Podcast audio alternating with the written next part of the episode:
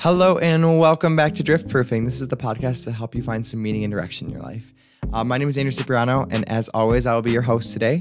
So, I am very excited for today's episode. I actually just met my guest about three days ago at a party, ironically enough. His name is Kerry Broshears, and he is from Indiana. Um, I'm from Michigan, keep that in mind. So, I don't really know what he was doing in Michigan this weekend, but it worked out that we met at this party and we had an amazingly stimulating conversation, which is not something I typically expect on a Friday night, you know, drinking event. So, Anyways, um, he is studying dietetics, which is kind of what you study to become a dietitian. That was a mouthful. And he is also interested in getting into a doctor of clinical psychology. So he was like the perfect person to me to run into this weekend. Again, we had amazing conversations all weekend, and I just had to have him on the podcast. Um, this is my first podcast where I'm doing a Skype because obviously he's in Indiana, I'm in Michigan. So the sound quality isn't as good as I'd like it to be, and hopefully it'll get better um, with my future Skype episodes, but keep that in mind. I am trying, I'm getting used to all this technology.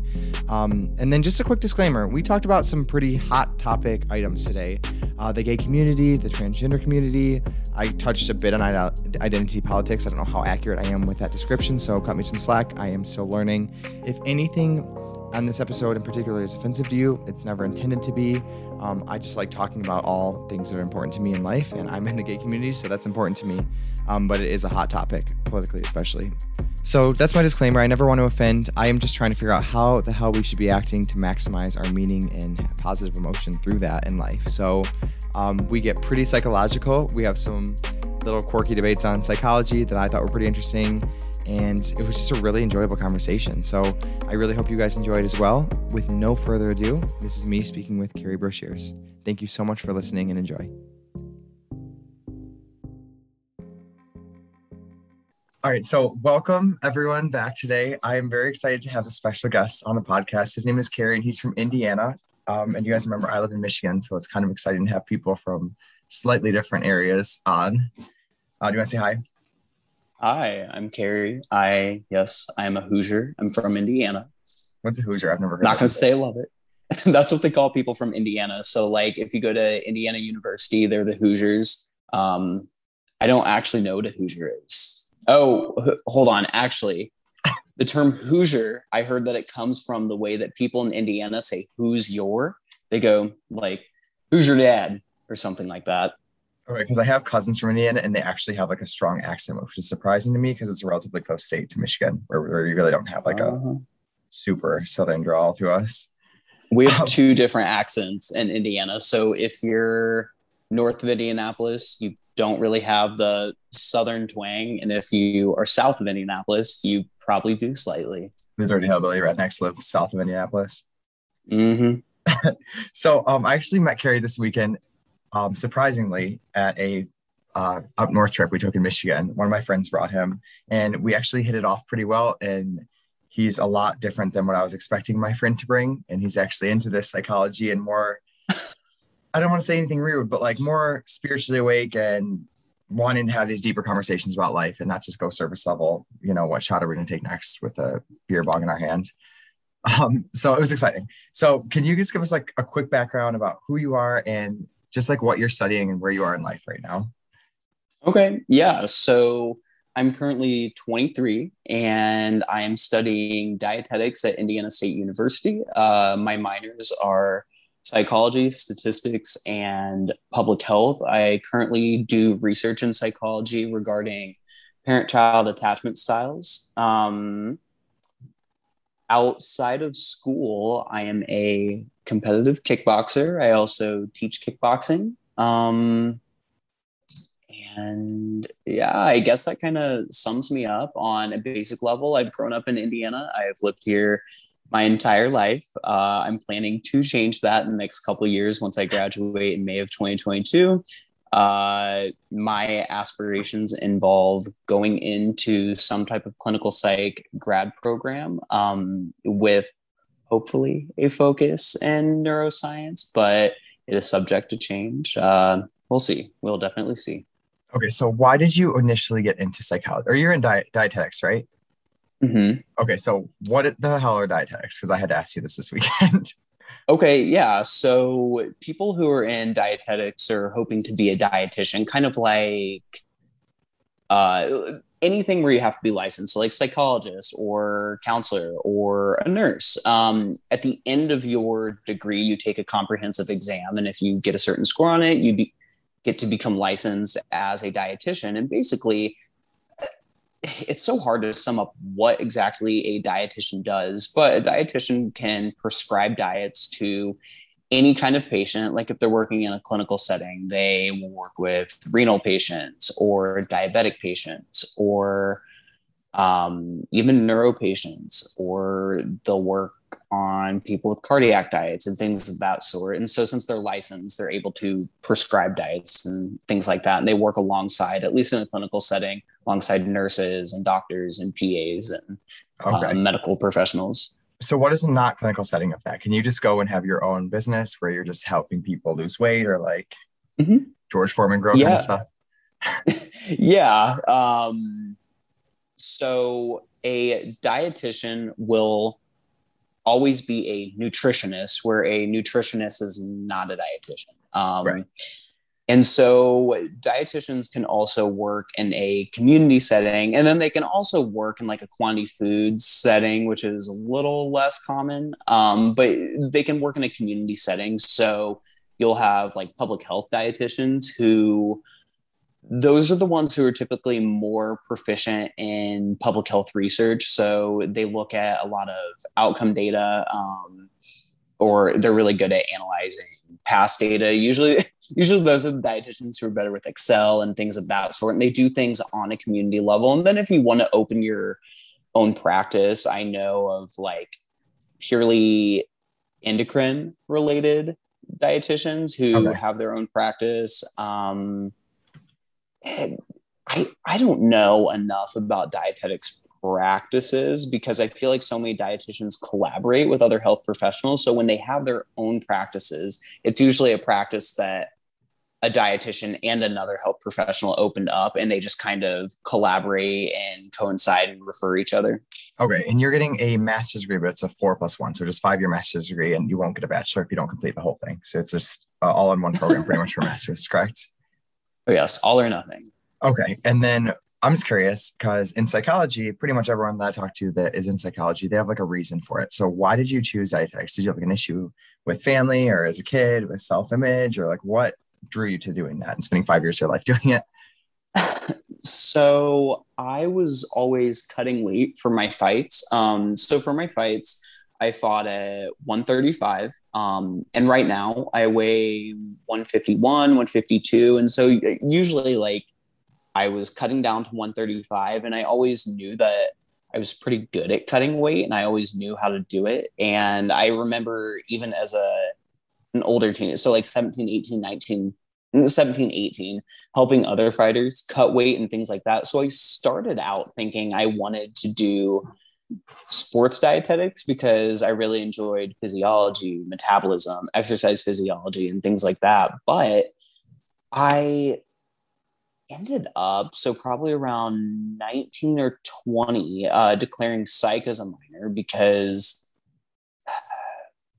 i want to say that i took cognition just kind of as a bs class i was like okay whatever and i actually really enjoyed cognition because i remember i took cognition physiology in the same semester and i was seeing a lot of overlap between them and i really liked physiology so they both kind of acted synergistically to eh, increase my love for both. And so the right. more I became enticed by psychology, the more I realized how foundational it is in dietetics and how so many issues with a lot of patients that we have uh, they're psychologically related and when you see things like binge eating disorders and all of that um, like especially in covid so psych was already my minor, but for me to finally make that decision of, okay, yes, I, I would like to go to a psych grad program, I, I think it was kind of right before COVID or right around when COVID started happening. I noticed a lot of my friends and a lot of my family um, kind of partaking in some maladaptive eating behaviors. Um, I have a question for you. Do you think you noticed that because you're getting further in your school and you're noticing those things? Just like because I know when people study psychology a lot of times. Once they start studying it, then they see those patterns that might have already been there. So it might not have been caused by any recent factors. I'm just curious. I had to play the devil on your shoulder. Um, No, I, I actually don't think Okay. it was because I was learning about it because I can definitely say that there was a change in some of my friends' um, drinking behaviors and drug use behaviors and their eating behaviors. And I think COVID started to kind of act as the catalyst. Um, and not very many of them have, for lack of a better term, outgrown that.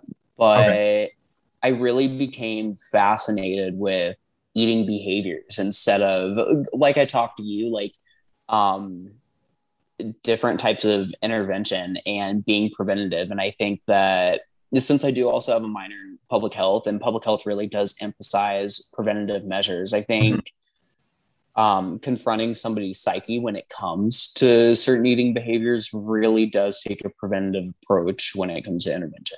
Okay, cool. And then just for anyone who doesn't know, um, two things. One, it's weird to me that you're interested in cognition. For correct me if I'm wrong, but it's focuses on like um, attention, where we place our perception, stuff like that. I'm thinking. I'm gonna memory. That's cognition, right? Mhm. It's interesting to me that you like that because that stuff to me is pretty dry. So it wouldn't necessarily draw me Yeah. to psychology. Yeah. Um, and then two, most of the time in, I guess in healthcare anymore, they try to focus on prevention before anything else. Um, Yes. is that that's correct? Mm-hmm. Okay, so I think it's important. To. Well, well, depending because in the system that we're currently in, it is more lucrative to treat somebody after the onset of an illness. it's not even Um, lucrative to treat them. It's lucrative to keep them sick for a long time. Right, right. Okay, yeah. But if you're and that that's why it's so tough because community dietetics really is interesting, but if you look at it, a community dietitian gets paid a lot less than a clinical dietitian and arguably community dietitians kind of have to be on it a little more they have to be a lot more creative um, i think a community dietitian is more suitable for like a managerial role because their day to day changes all the time. And i feel like the community dietitians I've met are a lot more versatile and they have knowledge in so many different areas because they are constantly preventing different uh, dietary disorders and they're constantly attempting to influence dietary behaviors and eating behaviors and things of that sort. And so that, that's where it's so flawed and so skewed because when you look at the salary of a community dietitian, it's kind of depressing and it really doesn't encourage somebody to go into community dietetics when I really do think community dietetics is not more important than clinical, but on a larger scale, Yeah. it can almost be more important at times. I agree. It's similar with social work too. You're going to school for six years, Mhm. doing at least a year of practice work, and then you're making what? The average is like 40k if you're lucky. Yeah. I yeah, that's about this. Sorry, yeah, my hospital pays 22 bucks an hour, and then the nurses who go to school for 16 months get 25 starting. So it does discourage you from doing that, which is sad, but that is the current system. So Yeah. okay, so I am just gonna really finish uh, quickly. Why would you go into clinical psych? Why wouldn't you just in with the the masters then? Because you want to make more money, or you want to learn? Because clinical psych, if you go into it, you're gonna learn about schizophrenia and psychosis, and um, you're gonna eat, learn about eating disorders and all these different umbrellas of everything. So how is that going to tie in, or are you totally changing directions? Because that's a big jump, in my opinion. Yeah. So even though in dietetics you are always learning, um, even as a professional, you are consistently and constantly learning. Um, you don't have the power as a dietitian to adjust somebody's eating behaviors. You have that power as a clinical psychologist to do so. And so I would I would assume that's exactly what you have the power to do as a dietitian. And so what can you do then? Look, I agree with you that eating yeah, yeah, yeah. it goes You right can- hand with psych, but Yes. So, and I like, I remember sitting through my nutrition intervention class and just thinking, we are not given the skills as dietitians to actually elicit real change in somebody's eating behaviors. And as a dietitian, since it is so practitioner based, you're also not a proficient researcher. And guess what? In clinical psych, it is so balanced between researcher and practitioner, depending on the program. Like if you go to more R1 universities, they're going to kind of push you more the researcher route instead mm-hmm. of a practitioner. But a lot of universities and just the psych model is typically research practitioner. And being able to be one, hold a PhD in clinical psychology and be a proficient, proficient researcher and practitioner, well, you can pretty much solve the problems that you see on a day-to-day basis in i guess a clinical dietetic setting by being a clinical psychologist. Um, i think that if you want they both emphasize each other and they do act as once again synergists for each other. Okay. No, i can agree with that. I'm just curious because for anyone who doesn't know six years is pretty much so the minimum after well you'll have a master so it might be a little different but after you get your four year undergrad you have to do a six year mm-hmm. program with clinical psych it's very very competitive and a lot of people don't want to learn about the research but you can also do a PsyD, but it's not funded if you get a PsyD. So um, really though i mean if you're going to go to a doctor's degree that's possibly funded just because you have to do more research who would be silly enough to pay for a six years of higher education if they didn't have to yeah so i was curious it's interesting to me that you're doing dietetics and that led you to clinical psych it's Mm-hmm. I almost feel like the opposite is normally true, where somebody goes into clinical psych and then they pick a specialty, you know. Yeah. Um, so that's interesting. I'm gonna keep I'm gonna keep you posted on the doctorate and stuff. I was thinking about doing a doctorate, but um, mm-hmm. I just want to be called doctor. So.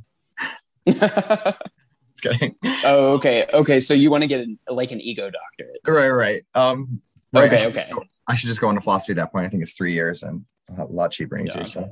So. okay, so I want to talk to you more about some certain talking points that I think are very interesting. Um, that we were kind of I don't know if we were torn on them the other day, but I definitely yeah. want to talk to you about them and see where where we can I don't know have a good conversation. So you said yeah. something about being outcome dependent, and you said that a lot, and it drew my attention. I've never really heard this before, and could you explain what that means or like what that means to you? Go ahead. okay. Um, so outcome dependency, and I, I want to make a distinction between outcome dependency and hope because I think hope is very powerful, and I think hope can drive people. But um, so really, being outcome dependent is being stuck in. It's almost like ruminating in a sense. So it's being stuck on one specific outcome and not being open to deviation and basically closing your mind off to one specific outcome. Um, and so, what, like, I guess ask me what you want to know about outcome dependence okay. or my thoughts on it. Yeah. Yeah. So we were talking about, I don't know what it was, relationships maybe, or might have been your mm-hmm. schooling too. And you said, I'm not outcome dependent. And I'm like, I've never heard that before. Um, it almost sounded to me, and I'm I've interpreted this wrong, I guess, that you didn't want to plan out your goals or you didn't want to define when you failed at something. That's why I'm pessimistic about that.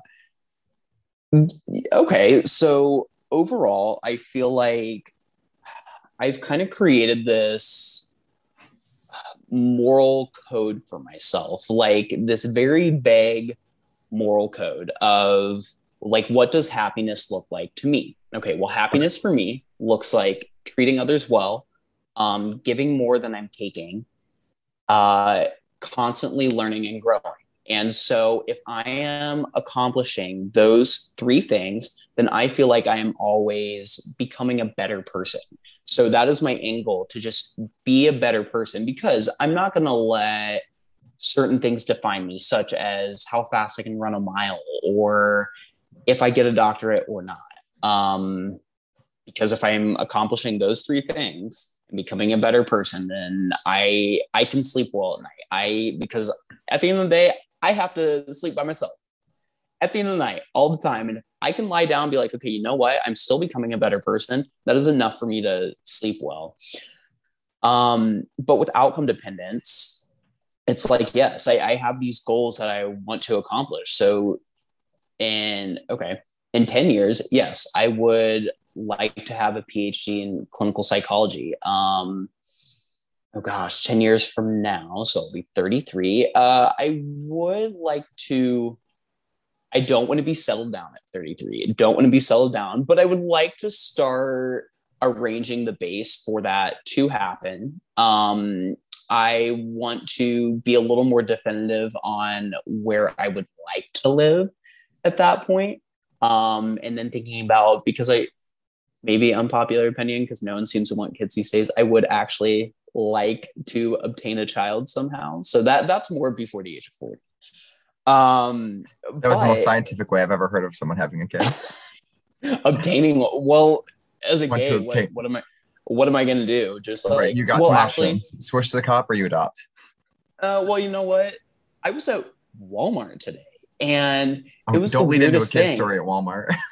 no, they had all these free kids and metal cages on wheels, and I was like, oh my gosh, like which one do I pick? But they're they're kind of heavy, so I didn't pick any of them. And they probably weren't foreign enough. I want a foreigner. I really, I want to look like oh, yeah. Jolie walking through the desert with four kids in my arms. Well, you know what? I'll get you expedited back to shame. Thank Spain. you. Sorry. Mm-hmm. Mm-hmm. I said shame, but I have no shame for stealing a child out of one of those metal cages. My only question, my only concern with outcome dependence is it seems like it's a term mm-hmm. that could very easily become bastardized into mm-hmm. not taking responsibility. So I think it has to be yeah. defined. Like mm-hmm. I'm not outcome dependent. I'm just going to live my this whole the whole reason I'm making this podcast is because I see people who, in my definition, are not outcome dependent and that for them is an excuse not to have to plan anything and then there's expecting the things they want mm-hmm. to just come to them in life without any planning or forward movement okay so okay well then let's break it down to a common problem so yeah. people who experience outcome dependence in relationships mm-hmm. okay um so are you just saying lower okay. your expectations potentially no, I'm not. Um, I'm just saying don't have your heart set on one outcome. So, for example, um, when you look at people who, okay, a crush, for example, a crush mm. is so, it's something because a crush really is a projection of idealism. All right. So, it's like if I have, all right, so you, for example, Andrew, I had a crush on you um, I would put you on this pedestal and I'd be projecting what I ideally would like for you to be. And with that comes outcome dependence. Because if I'm sorry, well, because look at it this way if I'm crushing on you, if I'm like majorly crushing on you, then my goal is for us to be in a relationship and this and that. But you know what? if I'm super outcome dependent, then I am closing off the other possibilities of one, maybe gaining a really good friendship, or two, learning really cool things from you because I am so focused and so gung ho on this outcome of us being in a relationship that I'm missing other really good opportunities that could also come along. Okay. So to remove the outcome dependence of that, it's like, all right, I'll start from the base up. Cool. I really like Andrew. I really enjoy Andrew as a person okay, awesome. We could be awesome friends. Could a relationship happen? Okay, yeah, it could, but I'm not pressing that. And so by not pressing that, I'm not closing my mind off and I'm going with the flow and I'm being dynamic. See, this is where my problem lies is by not pressing mm-hmm. a goal and what you want, clearly defining it and going for it, you might be missing the opportunity of dating someone that you like because you never had the clearly defined goal to go for it because you didn't want. I mean, it just to me sounds like you're not defining what you want and therefore you don't have to define when you fail at it. I mean, I could be mm. wrong. I just think that it could yeah. be such, such a misused term and a bastardization into like woke culture where I'm mm-hmm. not outcome dependent. You float through life like an like a dumb asshole at 28 years old, and you're not. Not that you're doing that, but yeah, you're clearly more um, put together than most people, especially at 23, in my opinion, that I've seen. And I could see that being a very dangerous ideology for a lot of people. I will say something. Okay, so yeah, I guess back to the dating thing. Something that I have found uh, like as of late when it comes to dating is that kind of like you said, me not being too outcome dependent, kind of it can rub some people the wrong way. Like when they ask specifically, like, what's your goal of dating? And I like my flat out answer is I don't know. Um, maybe start with friendship. Uh, and I, I don't know if maybe they don't understand it or maybe I could be in the wrong. So I do have to make sure that my intentions with somebody are clear when it comes to that. Um, since I I'm not pushing the outcome of a relationship. I'm not Okay. opposed to the possibility of it, but just being very upfront with where I stand when uh, whoever asks. Um, because I, I feel like as long as I'm honest when they ask, and as long as I'm not sending mixed signals and things of that sort, then I think it's totally appropriate. And as long as I'm not, as long as it's not detrimental to somebody else either, like because I don't want to be causing somebody misery by not being definitive. Okay. And that's all. I'm not trying to push you into a corner. I'm genuinely curious Yeah. about. yeah you- well and that that plays that goes in hand with being mindful like yeah okay maybe i don't want to be outcome dependent and set something in stone but at the same time there's a balance. Like you, you There still have to yes like you because like okay in all honesty i couldn't be with somebody who can't make a plan you know? Like you can be non-outcome dependent and still be on your shit and making plans and things of that sort but being dynamic enough to the point where you're not going to allow it to emotionally affect you or define you if what you hope for doesn't get accomplished you know like the only thing you can really control is one how you react to things and two how hard you try you know like when it comes to my goals I'm not going to be happy if I don't reach a goal, but it's not going to crush me. If I did not try my very best when trying to accomplish a goal, yeah, I'll be pissed at myself because it's like, well, I could have tried better, but that's all I can ask of myself. All I can ask of myself is that I'm honest, I try my absolute best. And if I don't fall short in any of those, then all right, no harm, no foul. I'm still a better person because I tried my best at whatever I was trying to achieve. Okay. And I'm still fuzzy, but I think I get it more and I understand. I just you're you're more uh, advanced than most people, I think, especially in psychological setting and mindset. So it makes sense that you could go with that and it wouldn't be come something that's dan- you know, gonna set you back. Um Yeah. I could see how it would be. So I have a question. I first of all, I love that you gave me a list of things to talk about. So I know literally I'm like, this is the perfect person to invite on the podcast. And you sent me this list. I'm like, yep, listen to my intuition. Um, so you want to Um, talk about one of your talking points was accountability and it says not being a victim of the past. Um, Mhm. I have a quick question. I kind of want to relate it back to dietetics. Did this kind of Right. from your beliefs on eating, or like where did this come from? The clinical psych part of you, or the dietitian part of you? That's interesting to me because they connect, in my opinion. But I'm curious where it's stemmed. clinical psych and probably sexuality honestly Okay, so can you kind of explain then your story with that and and how you've managed to not become a collection of your past victimization? yeah so honestly so it started with the onset of covid when i was kind of having to be back with family again which i hadn't had to be in years and Were there you- were definitely things Were you out? I was out. yeah Okay, how old were you when you came out? Just out of curiosity. mm, 18 i just turned 18 Okay, so this was out for a while. Then you had to go back to. Okay, but it, during COVID, I had entered my first relationship, and for some parents can accept it when you come out, but it's very different when they actually have to see you with a significant other. Um, yeah, it is. and so that did cause a little bit of tumultuosity. And you guys just walk in the door naked together. no, well, no, no, no, no, no, no, no. You're like they were just being so Um, unfair. You're both naked when you walked in. Right. I actually got a voicemail from a family member calling me a faggot, and I was like, "Oh, okay." Oh my god, that's so passive Yeah. aggressive. Like, why not just say it to your face? Right. I was like, "All right," but there were so many things that I guess I kind of suppressed in a sense, and then also because I'd always told myself, I'm like, you know what? If I got into a relationship, I wouldn't bring my significant other around certain family members out of respect for them. But guess what? I changed my perspective on that. Mhm. I'm like, how is me spreading love disrespecting anybody? It's not.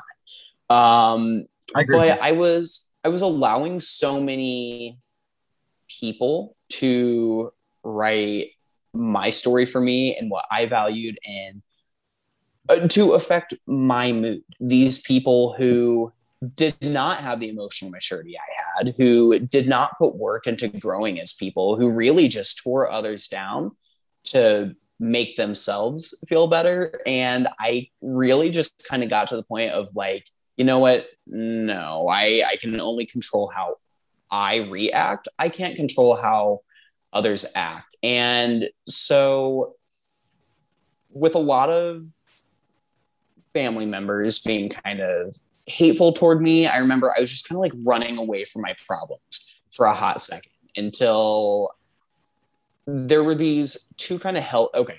So in a fight, there are two kinds of hell no's that go through your head. If you ever get knocked out in a fight, your next fight back, when you're getting punched, you either think, oh, hell no, this can't be happening again. I, I, I don't want to get knocked out or you're thinking, oh, hell no, this is not about to happen. And so I hope everybody chooses the latter in every situation because guess what?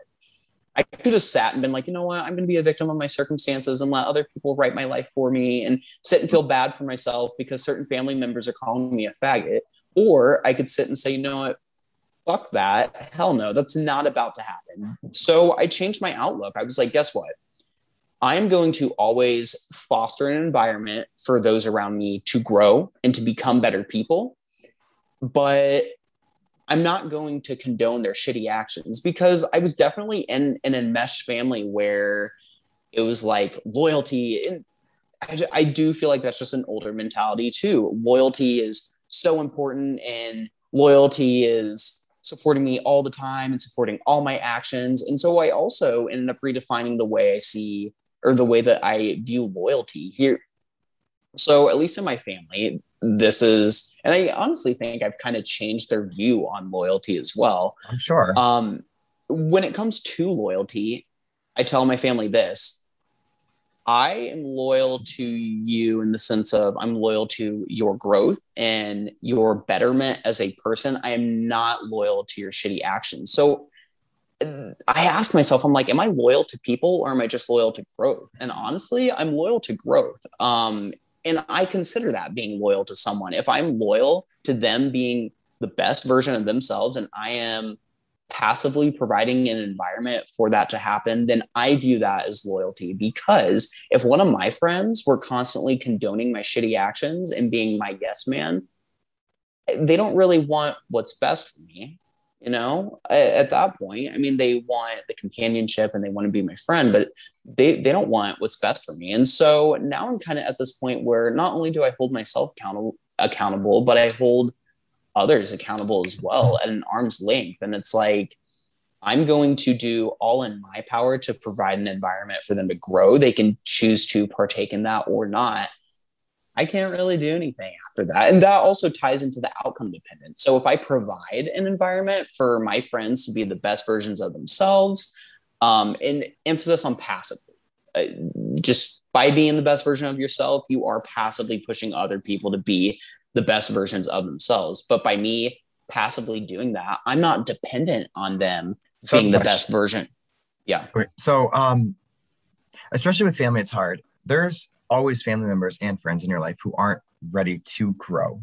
And you see this mm-hmm. in any area of your life. Um, yeah. What, what do you do when they just, do you just stop spending time with them if they're not facilitating their own or your growth? Like, what's the answer mm-hmm. in your mm-hmm. opinion that's the correct thing to do? Um,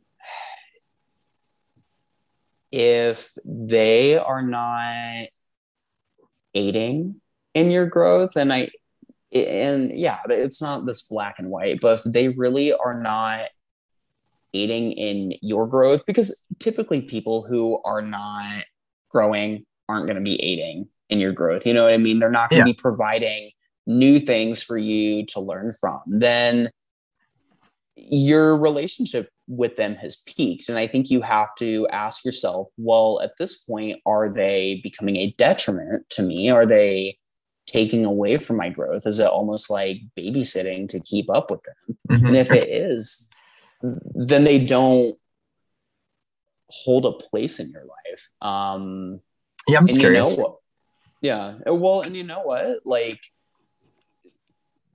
like full disclosure, um, only relationship I've been in that ended up being the issue. Like a lot of people looked at it and were like, well, you know what? Like you guys don't fight a lot. Like nothing seems to be wrong, but it's like this person isn't growing themselves and will make every excuse to not grow and won't push themselves. And I end up feeling shitty for it. And yeah. it's just like, it, it really just depends when you're willing to stop trying with that person, when sure. it's draining you to try to help that person grow. Because it's not our job to actively help somebody grow. Right. I mean, there's relationships in everyone's life like that. I was just curious what your definition yeah. of the cutoff point was. Um, yeah. Yeah, I'm just thinking. I mean, you're supposed to hang out with people who are going to make you a better person, right? So, but like, mm-hmm. what about? We can go on to the next topic. I was going to ask about family again, but you can. No, because you said it wasn't black and white, so I don't think you would just yeah. be cold blooded and be like, "Screw everyone." okay. Give me one second. I can cut this out. You were making me think. Um, okay, so I just want to finish up on victim of being a victim of your past. So I see this all the time, actually, and I think it's a huge reason that people get depressed and suicidal, and they it's such a fixed mindset and a victim mindset, and I hate it. Um, people will come in oh. and you know they've been victimized their whole lives, and that's their mindset, and they don't want to take responsibility for their life. So, what is something that you would recommend that they can do to get over that? Just like a quick, like, how did you get over being a victim or feeling like a victim for being in the family that you were born into? Um, okay, so I guess the answer it's like, how do you stop yourself from ruminating, just playing these thoughts in your head all the time? And uh, easier said than done, but focusing on yourself. So recognizing what your passions are, like what you're actually intrinsically passionate about, not, oh, well, every, all my friends are really into volleyball, so I should be really good at volleyball, or all my friends are really good at making art, so I should be good at art. No, like, what are things that you are passionate about? Because at the end of the day, passion is really all you have. If you had nobody else around you, if you're mm-hmm. forced to sit in a room with yourself for a whole week, well, all you have is what you're passionate about. So this is and the hard sorry, this is the hard part too for me is mm-hmm. that telling someone to do what they're passionate about is an absolutely overwhelming statement for a lot of people. So yeah, how do you so actually pick something that you enjoy to do? Uh, okay, I know so it's hard, right? Yeah, yeah, because it's not.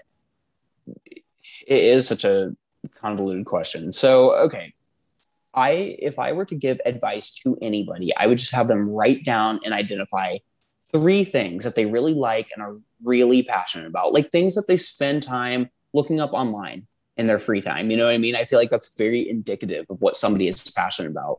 And the first thing they do when they wake up, they should focus on that passion. They should because your passion will stimulate you. All right.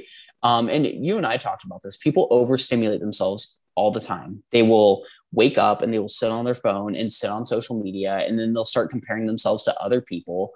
And it's just not healthy. So i feel like the morning sets the tone for your day. So the first thing you do when you wake up if you do something or research something or aid in something that you are passionate about then you're already starting the day off to a good start. You're not overstimulating yourself. You're stimulating yourself in a healthy way and you're growing in something that you are passionate about. I think first and foremost that's that is important for people. I think when they wake up, um, so like give me an example. Do you do that with your classes or what do you do that follows those lines and how do you know that you're actually interested in it? Okay, so, so sorry, it's just so hard for people to define what they're interested in. I know it seems like it would be innate and obvious, but it isn't. And I think people mm-hmm. get overwhelmed and then do nothing. And that's where the problems start happening. Okay. So I'm passionate about kickboxing. So three times a week I have morning practices. So when I start my morning off like that, I end up leaving practice. I'm like, oh my God, like I, I just did this this mm-hmm. morning. I just got something out of the way. But on the mornings that I don't have that, so typically I so I have the RD exam in a year. Every single morning when I'm not having practice, first thing I do is open up the book and study it because even if I'm not super passionate about the material I'm learning, I know in my head, well, I'm still learning something.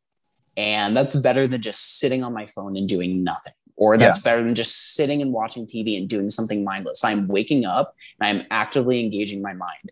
And I feel like, and I do that while I drink my coffee in the morning. I'm like, all right, like this is powerful. This feels really powerful. Knowing that I'm doing something better for myself mm-hmm. and I'm going to be better at the end of the night. That like when I go to bed at the end of the night, I know that I'm going to be better because I've, I've at least learned something. I'm not stagnant. I'm not just staying stuck. Yeah, so you're um, you're pretty conscientious. I know you got 77 out of 100 on the Big Five. no, but that's what that is. You know, um, yeah. a lot of people just don't have that drive. But like what I got up to do this morning that actually moved me, and I I say this like kind of jokingly, but I tell people in the psych unit, I mean, you know, cordially and try to do it intelligently, but what do you want to do that makes you not want to kill yourself? Because a lot of them are depressed. Yeah. And it's like I genuinely asked them and point blank them, and nobody has an answer, and no one's been asked that by anyone in the the industry. So this mm-hmm. morning I got up and I my phone had Instagram plastered all over it. They had a bunch of notifications. I threw it aside and I went downstairs to learn how to do the Skype call so I could feel like mm-hmm. I was doing something that was actually interesting to me that I want to do that I would produce and made me feel way better than I, it would have if I would have sit on my phone. So yeah. But it wasn't like when I started studying psychology initially, like the first few weeks, I was just innately interested in everything. It kind of like as I got more into it and I started planning goals around that interest, it was just mm-hmm. a hunch at the time. I started getting more interested over time. So I'm just curious. I'm really focused on the meaning. Like you're winning dietetics, and I have no idea why still. Like, why did you go into just kickbox? I mean, why did the food aspect of kickboxing interest you? Um, just because I always really understood it and I was fascinated with it, and I always because I I always looked at food as a way to fuel myself to perform better and I was like, you know, if I'm fueling myself properly, like it, it just it felt good. It felt good to know a lot about food, to know a lot more than my teammates too about it, and to know how to properly nourish myself in order to perform the best that I possibly could. Um, do you think that, so? Sorry, do you think that there was a um, a problem in your sport that needed to be resolved and learning about dietetics sort of solved that problem like did you see an issue and that's why you tackled it or it was just food? yeah so fighters that i know were just cutting weight in such unhealthy ways like okay. just not because they just did not have proper dietary knowledge they're just like okay i'm gonna be really unhealthy when i'm not training for a fight and then when i'm training for a fight i'm gonna starve myself and just and they just weren't performing well either. And I was like, no, I, I do not want to be that. Like I, awesome. I want okay. to educate myself to be a better athlete and to be a more mindful athlete of my own body. Like I don't want to be doing things that are detrimental to my performance just to cut weight and make a certain weight mm-hmm. class. Cool. That makes more sense to me than why you initially mm-hmm. got it. I'm just trying to help anyone who thinks because it's overwhelming. If you if you start overthinking it, you technically believe that you can do anything you want in the world. And I don't think that that's true, but you should sit down, like you said, and write three to five things down that seem generally feasible and like not going to make you want to hate getting up in the morning. And then start aiming yeah. and kind of narrow your possibilities for aiming. Yeah. And I'm, I'm not saying I've never ever been there where I was just not wanting to get out of bed. Like, well, sure, de- definite, definitely. Uh, at the beginning of COVID, I had trouble just with gyms closing down and schools closing down and just everything closing and being stuck in. Yeah, well, they didn't want the household. Right, I right. I I was just like, I found it so tough to find any motivation to get out of bed. I was just like, oh, and it was definitely probably a whole two, three, four month thing. Um, I still was, and I still would find some meaning, but w- nothing was like cathartic until I, um, I don't know, until I started really changing my perspective on a lot of things. Okay. Um, and then I'm going to ask you another talking point you had on here is not overstimulating yourself. So I think, myself included, people are confused with what even stimulation is. I am mm-hmm. confused. Mm-hmm. Is it just any kind of intake of sensory from your senses or thought? Um, that's funny because I was thinking about that last night when I was driving. I was like, okay, I'm focused on the road right now, and I wasn't even listening to music or anything in the car. I was like, I'm very stimulated right now. Um, so when I think of overstimulation, I think of it as watching the TV and sitting on your phone. or being on your phone and switching from app to app to app to app. That I so okay. I'm gonna look up the definition an, of stimulation too. It, just it's an it's an MD, but I believe that sitting on your phone and going between apps is referred to as like super stimuli. Um, okay. and ends up leading to like dopamine surges, very similar to if you're just eating a bunch of cookies or something with a bunch of refined sugar in it. That's what's happening when you're sitting on your phone and overstimulating yourself. So you're experiencing dopamine crashes. Um, and that's why they say that people who do sit on their phone quite often do partake in binge eating behaviors. Yeah. Well, it's interesting to me that you would, if you were it seems like the inverse would be true. Okay, so stimulation is the raising levels of uh, physiological or nervous activity in the body or the biological system. Okay. Mm-hmm. So, so, too much stimulate. So, so too much. Yeah. Well, uh, I mean, it's physiological, which also goes hand in hand with like neurology and psychology. But okay. Um, so okay i feel like there is an appropriate amount of stimulation because if you're overstimulated typically it makes it very hard to live in the present. You know what i mean? If you're focusing on a thousand things at once your your mind is going all over the place and you're not honing your senses enough because your attention is divided everywhere. So you're not honing your senses enough to just sit down and focus on one thing. Honestly that's why i'm so against um, studying with music that you like, like any music with words, music that you really like, like it's hard to actually learn. Um, could, you, um, could you do just music in the background? Like low, I do lo-fi, where it's just like the calming, raining music without any words. Yes, yes, I, I could do that because I'm not going to actually focus on it. Yep. It if I need to use something to tune out other noise, then I will do that. But I, I guess the best way I could describe it is if you're trying to get drunk on beer, you are not going to pour water into that beer. You know what I mean? If I'm trying to study and learn something, I'm not going to dilute it by adding other things that are going to slow my learning of something. Okay. You know what I mean? You're not trying to slow your drunk by so, pouring water into beer. So this goes back to the cognition, the interest in cognition yeah. now. So cognition says that you only have a, a certain amount of attention and it's mm-hmm. like a mm-hmm. spotlight. And if you want to divert the spotlight, it's going to take attention off of something else that you're trying to learn. Um, so yeah. it's kind of okay. Because I was I was just curious. And how does that connect to eating, stimulation and eating, and how could you use that knowledge to then not overeat when you're not hungry or something like that? Well, when people are overstimulating themselves, their dopamine levels are like I had referred to earlier, their dopamine levels are surging, they're spiking. Um, and so typically people use food as immediate stimulation and dopamine gratification. And so if you are stimulated, okay, like for example, people who take Adderall when they talk about how they have no appetite, well, they're stimulated. You know okay. what I mean? They're oh, that's interesting. producing they're producing dopamine and norepinephrine. And so they're stimulated. That that's that's why they're not wanting to eat. But if your mind is scattered all over the place, well, you're overstimulated and you are skewing your dopamine levels and up to the point where you're going to try to restore them. So it can affect your hunger cues. So you may think you're hungry when you're really not. You're just overstimulated. Um, and so people use binge eating as a way to stimulate themselves. I have a question then. Is that why? Because mm-hmm. when you're drunk, it's it slows you down, right? It's a it's a downer. Mm-hmm. Does that mean it understimulates you? Out of curiosity. so typically, when people drink, they don't I mean, I guess it really depends on the person because some people, when they drink, they're like, "Oh my god, food tastes better," so they're like mm-hmm. looking forward to eating, smoking cigarettes and weed and like all the things that you shouldn't do. You amplify when you're drunk. Typically, I don't know if it's because you're looking for a stimulation or if it's some other explanation.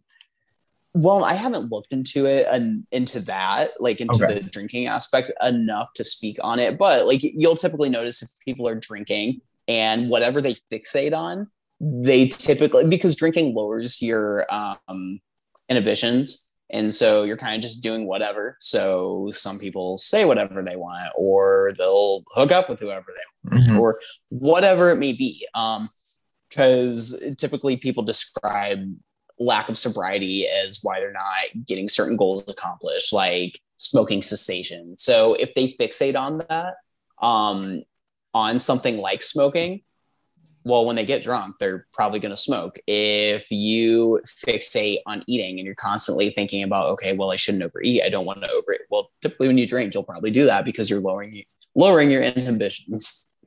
Okay, you want to do codependency? Uh, yeah, we could. Okay, so my whole thing, if I'm understanding this correctly, because I've I don't know if I'm I get the term correctly, but um, when people get in a relationship and it becomes unhealthy, one of them is too dependent on the other one, and then they lose sight of their own future, their own ideal for the person they're dating at an unhealthy level. Is that kind of what you mean by codependency? Yeah, yeah, absolutely. Um, okay. Or even when they're not in a relationship, like they make getting into a relationship their goal. Okay. And now here's the devil's advocate. Wouldn't that mm-hmm. be just having some kind of outcome dependency? Yes, yes. I, I was leading to that. what is wrong? Okay. What is wrong with people having goals? Like, I want to date you. What's wrong with me saying that and then expressing that? And if you don't date me, then it's fine. I don't need to talk to you anymore. Is that just me being cynical and hard headed? Well, that means you're not outcome dependent. Like, yeah, you'd prefer it if you guys dated, but it's not going to crush you if you don't. You know what I mean? Your world isn't going to stop and it's not going to inhibit your goals or anything. Okay. Like because people are so outcome dependent when that certain outcome does not come to fruition, they are so disappointed and distraught that it ends up affecting their day to day. You know? Well, that's just being weak minded. It's just because you have a okay. When you aim no, because when you have a goal and you aim at something, 95% mm-hmm. chance you're you might achieve it, but even if you do, it's not going to end out how you expected it to. So it's mm-hmm. like if you can't handle reality telling you that your expectations were incorrect, then I think you're a weak person and you're misguided in what you're aiming at. Um, yeah, so, just putting too much weight on certain yeah, things. Like just deal with it that it isn't what you expected or wanted, but that's what the universe gave you, and you got to go with it. Um, yeah. So okay, well, that, okay. So so yeah, does that mean are you mm-hmm. admitting that you are hopeful and not outcome dependent? Because that's what I gauge from you. I feel like I am hopeful but not outcome dependent so I just I am hopeful, but I the whole thing, my philosophy on life is that you need to set very clearly defined goals and you aim at them. And mm-hmm. you're not going to hit the target, most likely that you're aiming at exactly how you want to. And sometimes you have to readjust yeah. the target altogether. But that doesn't mean you don't aim at it. So that's the whole thing. Is yeah. I am I am dependent on I guess I'm not dependent on an outcome, but I'm going to act as if I'm dependent on the outcome or I'm not going to be serious enough for the goal to actually aim at it. Does that make sense? Yeah, yeah, well, then that means you're not outcome dependent. Like you have okay. preferred outcomes mm-hmm. and you use the hope of achieving that to drive you. But if it does not happen, it is not going to absolutely crush you. You're going to move on. You're dynamic enough to move on okay. and make the best of it. Yeah. So know? I get it and I agree with you. But mark my words, this is a psychology term that I bet in the next five years we're going to see with a bunch of Gen Zers that are just going to use it to not take responsibility in their life. That is my assumption, and I'm going to I'm going to stick firm to it. Really. Mm-hmm. Um, okay, so this is a topic that I have wanted to talk about my whole life, and you brought it up, and I'm like, oh god, that'd be a good topic, but. I, okay. I was going to save it because I thought we'd just do a whole episode uh, other than this one on it. But I want to talk about the unhealthiness of the gay community. Okay. Uh huh. So I'm just going to give you a quick backstory. I don't know if I've done this on the podcast. Uh, Okay. I am slightly leaning conservative, not even politically. I'm more like conscientious. I'm conservative. I don't like. I am. I am a little bit conservative um, politically. So I've always been totally shut down the gay community for expressing any kind of viewpoint or even just questioning anything that isn't far left and stupid mm-hmm. or all about instant gratification. So yeah. that's my, my history of the gay community has always been extremely disappointing. And um, just, they're just like a horrible it's like Sodom and Gomorrah from the Bible. It really is like that. Like not the gay sex, the part of it, but like the instant gratification and live my life like I'm young and selfish and every bad part of humanity ever is, is seen in that community in my part opinion. So are you talking about like the circuit gay side of okay I, so first yeah so first you have to explain what a circuit gay is to anyone who doesn't know well okay circuit gays are what you are what straight people view the stereotypical gay as. Um, mm-hmm. somebody who, truth in it. yeah, like Molly and orgies and posting a lot of shirtless pictures on social media and speedos and all of that. Um, granted, I do. I, I feel like that is such a small percentage of the gay community. It's the one that gets the most attention. So it Mhm. is very like if you draw parallels between circuit gays and the news, for example, like the news will, even though two or three percent of the world is not so great, well, that's about ninety nine percent of what the news portrays. So well, sure. It's you're always a loud majority or minority that gets the attention. Sure. Yes. So if you're always watching the news, then you believe that 99% of the world is bad, you know?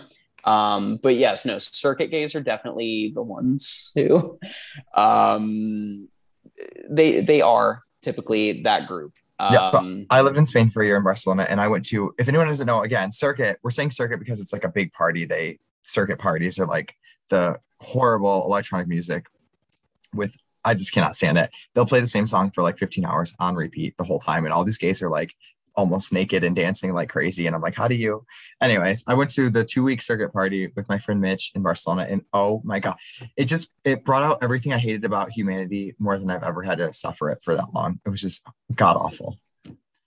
um, what were things that you really didn't like? Like if you could Okay. pinpoint maybe like an over like an overarching theme or It's like something all the- like that. um, promiscuity was everywhere. Taking excessive drugs and drinking, just drowning out your consciousness. Um, there was not one person I had a conversation with that wasn't. I don't even know what I talked about. Nothing. It's no, no anything but surface level bullshit. Um, just like making out everywhere. People are like practically naked. It's sweaty. The music is too loud. Like, um, just everything bad that you would that you would not want to be around as a, a responsible adult or even like a mature human being was there cattiness Yeah. Um they're like they're rude. I don't mean this i don't mean to generalize everyone because obviously this isn't true to generalize people but in general Mhm. i guess does that make sense? Gays seem really really rude and just like lack of respect and courtesy for other people. They're pretty much like Mhm. fuck you. I'm gonna be in my underwear. I'm gonna be loud and be rude to the staff. If they don't give me what i want how i want it. And that's just how i am. That's how i see circuit gays. And it's just like nothing desirable about a human being that i want to be around um Yeah. I'm trying not to bash them too bad because there's people I know that are that are at those parties and stuff that I that I like and look at people. But in general, I guess we're going with the stereotype. So, um, yeah. What do you see that you dislike? What do you see that possibly you do like about that that environment? Um, I will definitely agree with the superficiality, and I honestly have friends who I would categorize as circuit gays. And the thing is, a lot of them have. I feel like they're stuck in these identity crises. So I- they I have agree. a lot of they have a lot of extrinsic goals. Um, they have a lot of goals based on what they see on social media, and Mhm. a lot of their goals are derived from certain narcissistic tendencies. For sure. Um, and not very many of them have the ability to retract their ego. Um, and that's that's the dangerous thing about people who are really out to fuel their own ego. Because if you're fueling your own ego, you typically are taking away from an environment because you're going to do anything to protect your ego, and that that is what circuit gay culture does. It exacerbates the ego um, because narcissism is exalted. It's like you have all of these 18, 19, 20, 21, 22 year old girls who are like, yes, queen, like fag hags Mhm. who are um, pushing that. And then you Yeah. have other circuit gays who aren't calling anybody else out on that. And it really is um, groups of people who were going through the same identity crises who were not holding each other accountable. And in the end, like, th- they're really not growing because at least in my experience and you touched upon this when i have kind of been to certain gay parties obviously at a party you don't have to sit and talk about all of the finer things in life and you don't right. have to get incre- incredibly deep but when the only thing people are talking about is people it sometimes feels like when you've met two or three of them at the party you've almost met all of them because a lot of them just start talking about the same general concepts except it just might be a different person this time or Okay. a different drug or something that doesn't have a lot of substance That is that is it. It's there's no substance. It's literally what party are you going to tomorrow and how much mile are you on right now? Do you want to take a shot? And, like, Yes. it's like so nauseatingly unattractive to me that whole environment. yeah Um, yeah and I hate to be like that because I've had I've had fun. Like even music, I've mm-hmm. been to plenty of music festivals um, where it seems like the focus is pretty drug heavy, but even there, it's just something about the gay community together. You're right. It's like ego central, and um, maybe we should talk about the ego for a second so people can get a better okay. understanding. Because like up until what a year or two ago, I didn't I heard the term ego. I'm like I don't really know what that is. So um, mm-hmm. you want to explain what an ego is? You can go like Jungian or Freudian. Or oh gosh, I know I want you to do it. okay, how would I even define the ego? I think the ego is the culmination of your values, which forms your identity. So, um, the core traits that you possess that you use as your identity. Um, I, I, I guess that might be the best way I can explain it because the ego yeah. is just so, there's so much to it and it's so vague yet so definitive but not definitive at that's all. That's the thing, like, that's the thing is I can use the word so comfortably, but then when people explain how to use the word, I'm like, oh shit. Uh, yeah, I would say it's like technically we're talking like Freud and Jung. It's like the conscious part of yourself. You're right. The I, the ID, um, mm-hmm. identity. Um, yeah is he is it called the id or is it just called the ego? It is called the ego with Freud, right? Well, there's like id, ego, super ego, but like right. you know, Whatever. like your I'm, id is your animalistic side almost, just living on the drives, edge. Just yeah. your yeah, yeah, yeah, unconscious self that has all these needs that are okay that drive you. Mm-hmm. Um, so I have a question.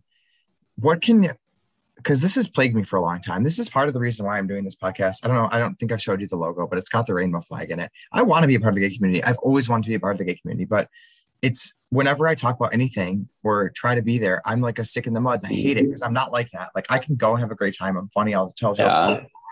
But like the fact that there's nothing more than just doing that makes me resentful to be there and I'm bitter and I'm like, I shouldn't be like that. But what can be done to actually make it attractive to the other 90% of gays that or maybe they just don't want to be a part of it at all. And that that appears to me what it is. I mean, even pride, they're like making pride so promu- promis- how do you say this? Promiscuous? Promiscuous. thank you. They are like they want to do like underwear and shit and put you know drag queens up on stilts and their boobs are out and shit. And it's like yeah. that shouldn't be what it's about. It should be we're embracing that we can all be who we want to be, not that we're all just immature children. Yeah, yeah, no. I so that is the tough thing when it comes to circuit gays and the ego. Um, because if you call certain gays who fall under those stigmas, if you, and I'm not even going to say call them out, but if you have a discussion with them about yeah. things like that, they get very defensive. And yeah, that, you can't that, call them out. Yeah. Well, and that's what happens when you're trying to protect your ego at mm-hmm. all costs. Um, you're trying to be better than those around you. You know what I mean? Because yeah. if your ego is always out and you're always ego fronting, then you are going to try to be right as opposed to being progressive mm-hmm. and learning. You know, or just yes, having a exactly. opinion. Yeah. Yes, so because somebody who is narcissistic and has their ego out all the time, who, has, who wears their ego on their sleeve they're always going to want to be right. You know what I mean? They're they're not going to try to learn more. They're not going to admit to their wrongdoings. They feel better if they are being placed on a pedestal for being correct, and that's why a lot of them surround themselves with yes men um, mm-hmm. and people who will not call them out because it's comfortable for them. It uh, perpetuates the growth of their ego instead of the growth of their individuality or the growth of them as a person. Mm-hmm. Yeah, and that's what that's what I find too in the gay community. And I hate to be like bitter about it, but I don't even I don't care because I think that we're all adults and we should act more intelligently. But I think that's also why the suicide rate, like I'd like to see the suicide rate in the gay community go down, but I'm not surprised in any way, shape, or form that it's high. I'm not surprised depression rates are high. Um, mm-hmm. You know, when you're living your life on that low of a vibration, why you have nothing, no reason to be happy other than just instant gratification.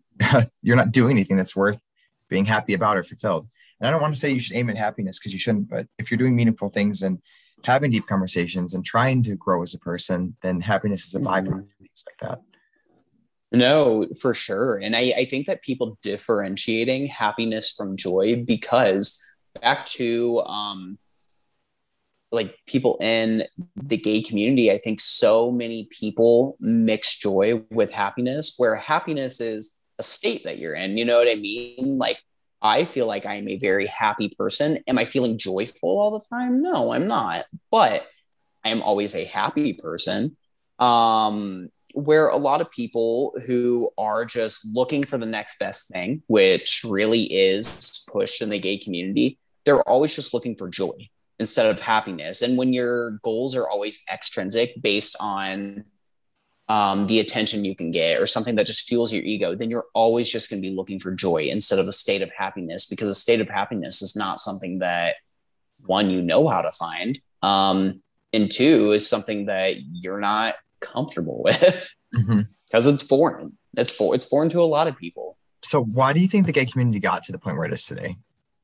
I'm like I'm ashamed to be a part of it. To be honest with you, it's like, and then they've gotten very um, very political as well. It's like it's just ironic to me that they're ego shaming everyone else and now they're political like they should be on some kind of moral high ground.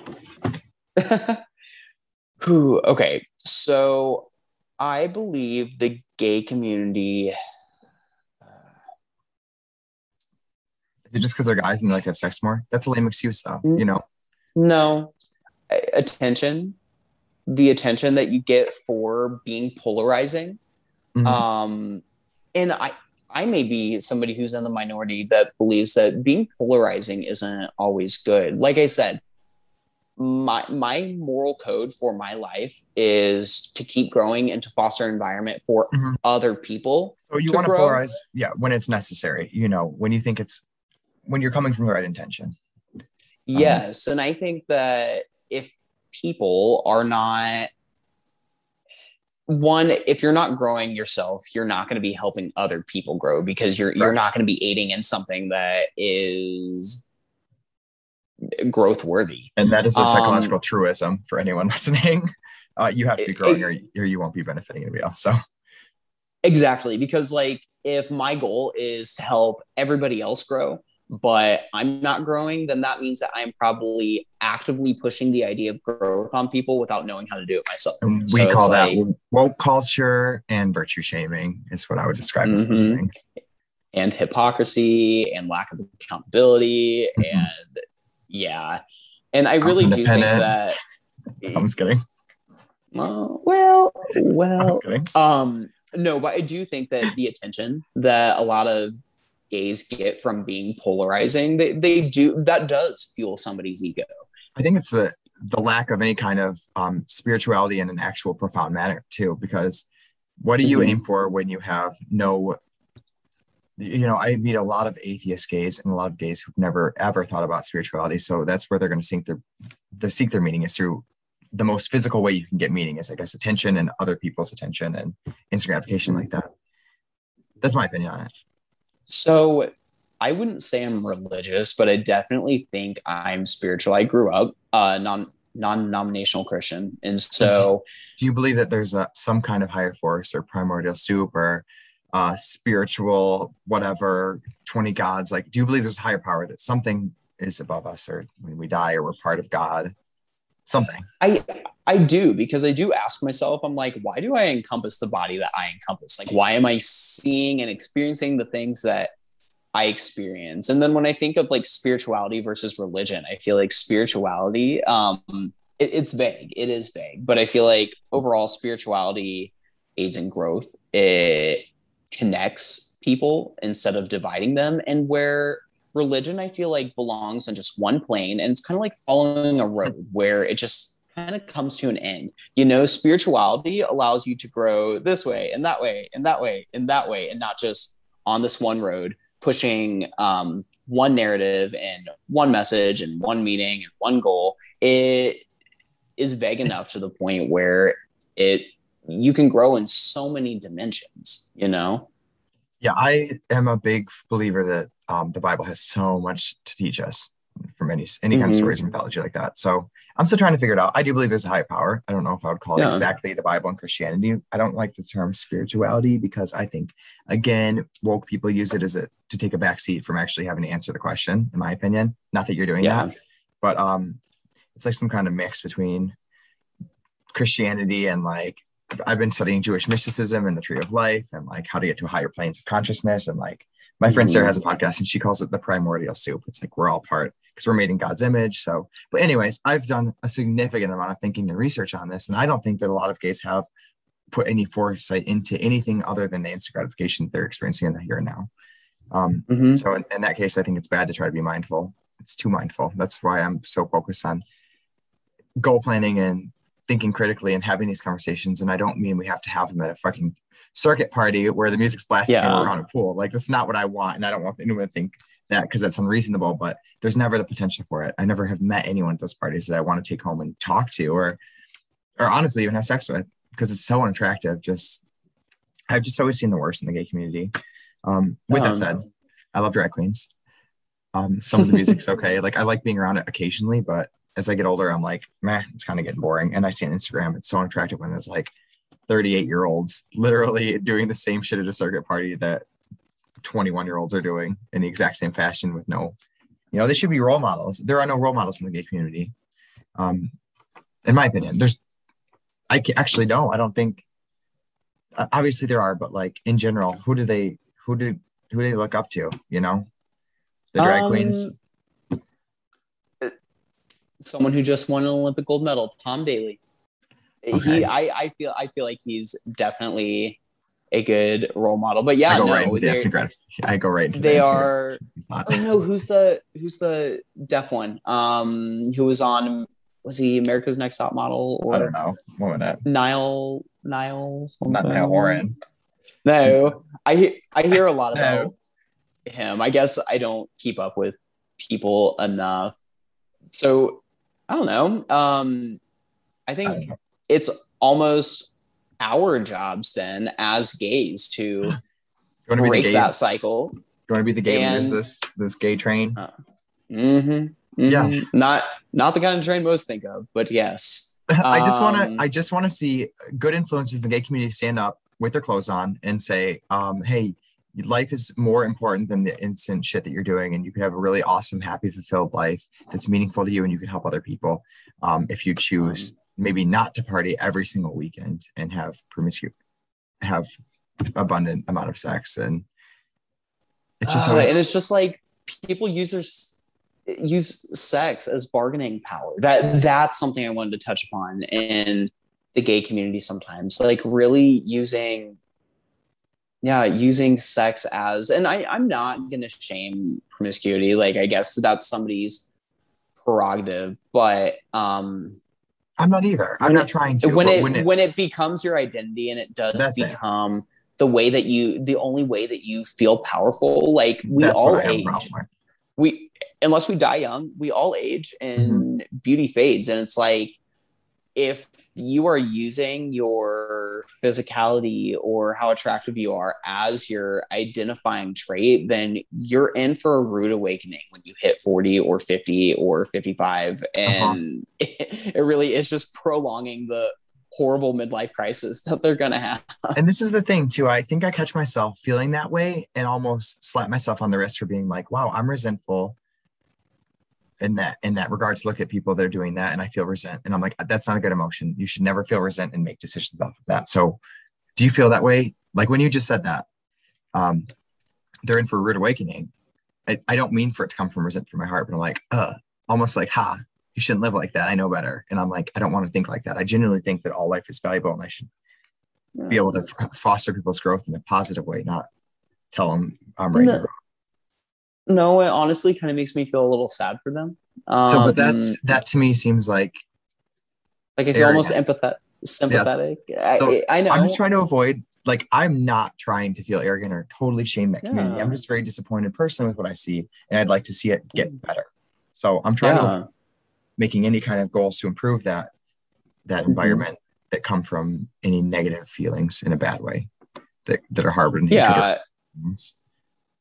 I, I was- mean, and it goes hand hand in hand with if people don't want to change, if that is their thing, then they can allow it to be their thing. But I do, I wish that because I do think that the gay community gets a because they are gays really are so exalted now to the Oh, point where No, like actually, go ahead. Go ahead. like toxicity really is dismissed like the mm-hmm. underlying racism and the narcissism and just there, there are so many things that are dismissed because people like and it's mainly straight girls exalt straight or bisexual girls that mm-hmm. just exalt all of these toxic gays and toxic traits and it ends up just exacerbating it and making more gays catch the trend and positive feedback loop more, pretty much yes and it's just it just gets bigger and bigger i'm like ah stop okay. stop encouraging these toxic behaviors so i personally believe that identity politics had a lot to do with that too mm-hmm. so do you have anything any knowledge about that not really okay so pretty much you pick a category of people and then you allow them special privileges because they're in that category, or you shame. You know, oh. it's the opposite's true. Um, but you see that, and now you see it honestly with a subset of the gay cat- category. I don't know if it's the same or in the community. I don't know what's in the community anymore. There's a lot of uh, alphabet letters attached to the LGBT thing, but with mm-hmm. transgender now too, I think that a lot of those values are getting. There's a lot of bad values being taught in the transgender community that are also being overlooked, and Okay. I don't think that's good. So like, like what like what kind of traits? Uh, like I think that they're trying to do a lot of surgeries too early. I think that there's a lot of people who are unsure about their identity and they're being mm-hmm. manipulated into thinking they're transgender. That's just my personal view. And I I totally am for transgender people that are transgender mm-hmm. and they know it and if it's gonna make them feel better their whole life. But I just think that um being transgender is such a trendy thing right now and it's being like you said exalted with the gay community and they're being allowed to do things that probably aren't very good to be doing or pushing what do you think about that yeah when people who are like 19 and 20 when they are transitioning like it's like let's try like 14 or 12 even. That's i think the earliest oh, surgery gosh. was yeah 16 i think was the earliest surgery. It might have been younger than that for the breast removal yeah and like because like okay because i i can't speak enough on that because i never had to grow up um feeling as though i was not comfortable being and identifying as a male i i, okay. I never so i think way.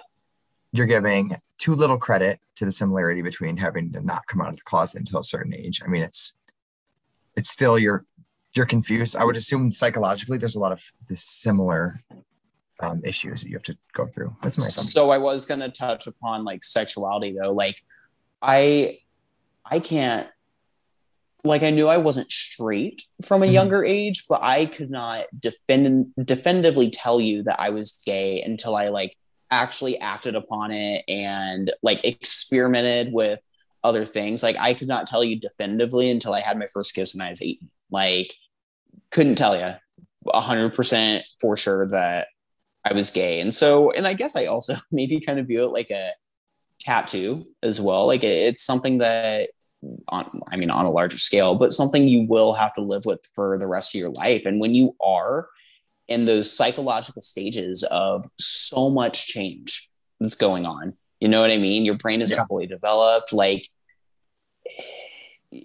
yeah, no, I, I, I do. And also too, yeah, social media really does push the age back on that um, and may because you probably have read stories of people transitioning and regretting it because you yeah. don't because there's so much that goes into it like hormonally how much it changes you and just everything that goes into it and just people who transition regret it like that breaks my heart because it's so irreversible at that point yeah well and it makes me feel like cycle or societally we should be responsible for not exalting certain things that are going to harm people in the future.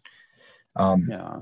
I, I, don't know. I was curious, and it kind of goes along with the gay thing. So, mm-hmm. like, I jokingly say this, but I'm almost half-hearted serious. I have a lot of pictures of me in wigs and dressed as women because I just have a lot of wigs, and I always dress up as women for Halloween. I'm like not the gay that goes out and puts on a speedo, and I'm like Winifred Sanderson or Mrs. Doubtfire. Yeah. I'm like half-heartedly thinking about applying for my college doctorate program is transgender and just putting those pictures and like going with it because I, I think I'll have a higher chance of getting in. It's like they've affirmative action transgender, but and I know it's totally politically incorrect, but I'm joking. Again, right. Again, someone who's transgender, I think they should have the right to be themselves and be happy. But yeah. I don't think that society should be benefiting people for saying I'm transgender, and that's what's happening. And I think that's why we're seeing it's so it's so like completely uh, irresponsible of, of, us to be pushing young kids to feel like they're not who they are in, in their sex, or at least confuse them. I have four or five year olds, uh, not that young, I'd say six or seven year olds who are coming in saying they're transgender in the psych unit. That is that is not okay. appropriate. So that's what I mean. Yeah. And happening, and you're seeing you know, anytime that a push like this happens, or a girl who might not actually feel like a boy, but maybe she's kind of wants to, can get more attention. Again, the same thing the gays want in mm-hmm. the most basic of a sense for saying there are something they aren't. It, that shouldn't be exalted, and it shouldn't be like we're teaching pronouns now. Like, fine, mm-hmm. but, but it shouldn't be like every single four and five year old in, in elementary school has to learn the correct pronouns when they're trying to develop the very basics of what actually makes a man and a woman a man and a woman you know? It's confusing. Yeah. Well and you know what? I actually it's been a hot second but i have read things on um okay. It, it had to do with like codependency and being transgender. And it was a girl um or um, transgender girl. So she, I, I believe she transitioned when she was 21 or 22 but she said that she ended up really like digging into her own psyche and at 25 realized that she didn't really want to transition. She was just a victim of horrible insecure attachment style and um I, I, I'm going to word it wrong, but she wanted to be what she thought guys wanted her to be because she was, when she was a male, was attracted to straight men. Okay. Um, because they were unattainable, they wouldn't give her attention and things of that sort. So she transitioned to um, out of her own insecure attachment style and codependency, and then became more comfortable in who she was and was like, fuck. I yeah. only wanted to be a girl to be what I thought guys wanted me to be instead mm-hmm. of what I wanted to be. And this is the thing I see too. In you know, play around with your sexual identity if you want and your gender mm-hmm. and if you want to use different pronouns and all that. But you people yeah. don't realize, you know, going through the hormones and the surgery, that's that's permanent. So I think it's yeah. highly irresponsible that anybody's even I don't think these people are saying to, be, to begin with that are teaching all these young kids that they should question their their sexual gender. That's mm-hmm. very inappropriate. But um, maybe you should go to a psychologist first, or maybe you should do a little bit of shadow work and sit down and think about things before you just assume that your problem is something as simple as I'm the wrong sex. Not mm-hmm. that that's simple, but you know, the mind doesn't work how you expect it to it's never the easy answer that you're looking for. It's the uncomfortable things you're avoiding, you know. Yeah. And say that you're a different sex and get a lot of positive attention from it from your teachers at school and your other kids, and that's mm-hmm. make you know that brings positive emotion in your life. That doesn't mean that the negative is going to go away. That you should have dealt with. Not that kids can deal with that kind of stuff, anyways. I understand that, but that's exactly why my logic is that they shouldn't be being taught that to begin with. If they're not sound enough of mind or developed enough to understand those principles, then why are we confusing them when, when they're so young? And why are we mm-hmm. allowing 14 year old girls to chop their boobs off? It's totally irresponsible to me without any psych exam. I think, what is it called now? Where doctors have to do, it's like agreeing care. They're not allowed to actually question the patient on what they think. Uh, I forget what it's called. I'll think of it later. Autonomy? But, is it autonomy? No, no, no. Um, is that it? I thought you said anatomy. Um, mm, I don't know. Where the patient comes in and says, "I want to be. I'm a girl," and the doctor is not allowed to question them on that. They have to go along with it and say, well, let's figure yeah. out how to transition you. Is that what it's called autonomy? Yeah, it's well, just, it's just like the patient's right to govern themselves in a sense and make decisions for themselves. Well, what a shitty doctor would allow that to happen. I think that's a horrible philosophy.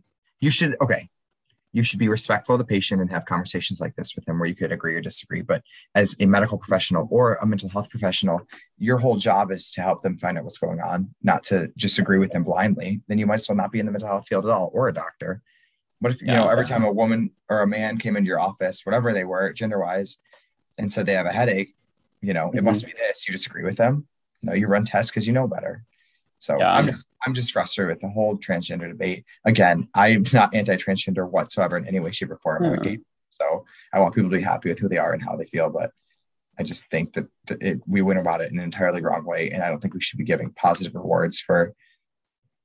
Like I, it asks you your gender and your pronouns now for al- applications in college.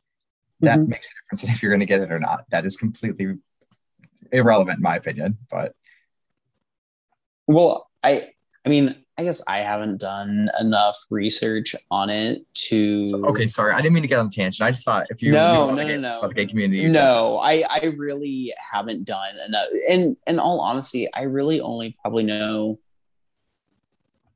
four people, four, five people who are transgender. So a lot though. it That's a lot because Yeah, three years ago but- you wouldn't have known any. Yeah, but none are like my close friends. Like a lot is they're honestly like friend of a friend or somebody couple Still. people I went to high school with. So That's a lot. That's higher than suicide rate. Yeah, so it definitely is something I should look into more. Um, I, I need to educate myself more on it um, before I actually speak on it. I'm Uh, sorry, I didn't mean to throw you under the, under the bus. no, no, not at all. I just know that I don't have an like.